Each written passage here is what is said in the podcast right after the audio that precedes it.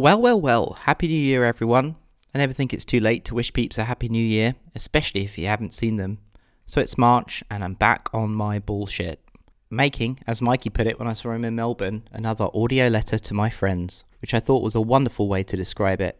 I hope you all still want to listen after such a long break away. As it's a new season, let's roll out the new theme tune, named tentatively Brexit Anthem. This is episode 1901 of 301 Permanently Moved, a personal podcast 301 seconds in length, written, recorded, and edited in one hour by me at the.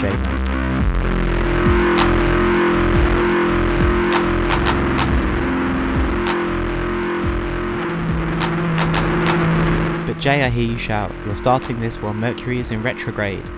I am technically not starting something new, but rather reviving a previous endeavour, so I proceed with abandon.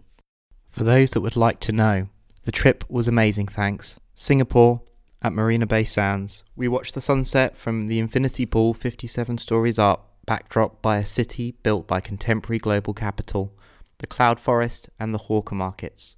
We saw Hona Haja for coffee, and the Future World exhibition at the Singapore Art Science Museum is incredible. We spent three weeks in Bali, not so much eat, pray, love as eat, drink, bintang, and sleep. And there were some incredible moments.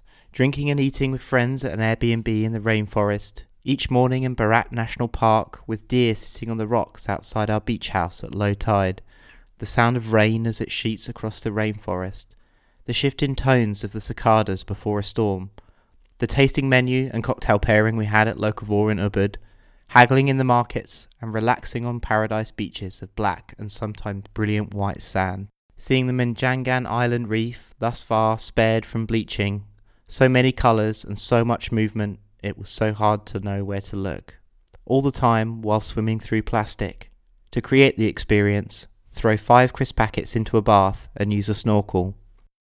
Jetstar really is the worst airline in the world. In Australia, we saw the bleached white bones of the barrier reef and watched many people get seasick. we took the cable car over the jungle in Cairns. We drank insane cocktails in a hidden pit bar in Sydney, and we obviously did the zoo and took the obligatory tourist photos. The fire spared the good Gordon White's farm, so we spent several days there. Good food, company, conversation, and hospitality. I recorded an episode of Occulture podcast on Solarpunk while our star was there with him, link in the show notes. We spent our last day in Tasmania at Mona, the Museum of Old and New Art, a museum carved from rock by a gambler. The huge James Turrell installations are also incredible. A must visit place if you are ever on that side of the world, and there is no excuses.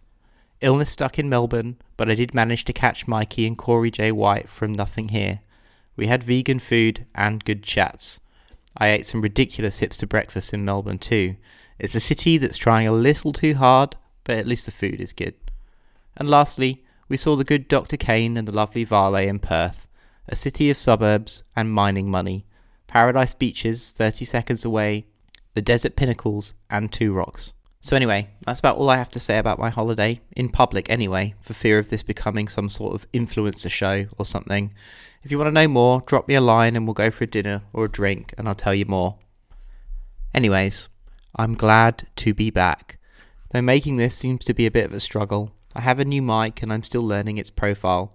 I don't think it will take long to get back to the soaring heights of last year's quality, but it does suddenly strike me as very unnatural to be speaking into a microphone in an empty room, and I've been struggling, and you can probably hear that. There's a lot to get done this year, and there's no time to be self critical. 1000 miles an hour club or bust, no other options. There are so many converging futures that it is our job to surf the chaos and pay attention.